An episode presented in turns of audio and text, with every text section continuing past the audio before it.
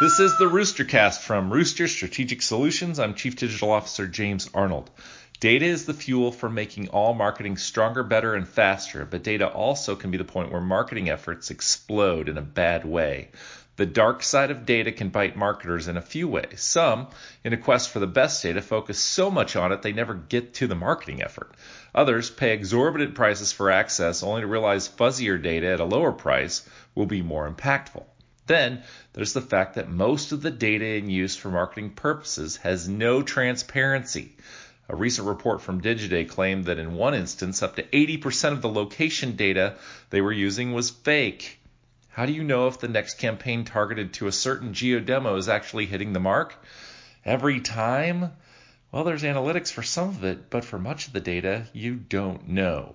That is why you need to work with trusted partners, ask them real questions, listen to the answers, and keep digging when those answers aren't complete or are confusing.